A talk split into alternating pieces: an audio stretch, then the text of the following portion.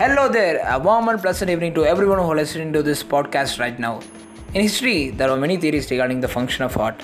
Heart was once considered the source of intelligence and the place where soul resides.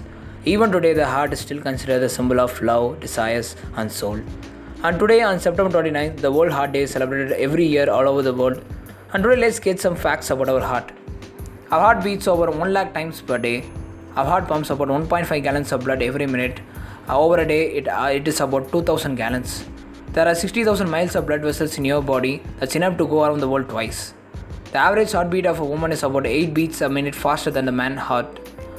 An adult heart is about the size of two hands clasped together. A child's heart is about the size of a fist. Other than the cornea, every cell in the human body gets blood from the heart. The right side of your heart pumps blood into your lungs. The left side of your heart pumps blood back through your body. The most number of heart attacks occur each year on Christmas Day. The day after the Christmas and New Year's Day are close behind. More heart attacks happen on a Monday than any other day of the week. Heart disease is the number one cause of death in the US, and that's why it's important to be good to your heart by following a heart healthy lifestyle.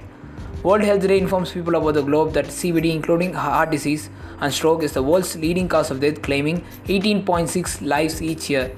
It aims to drive action to educate people that by controlling risk factors such as tobacco use, unhealthy diet, and physical inactivity, at least 80% of premature deaths from heart disease and stroke could be avoided.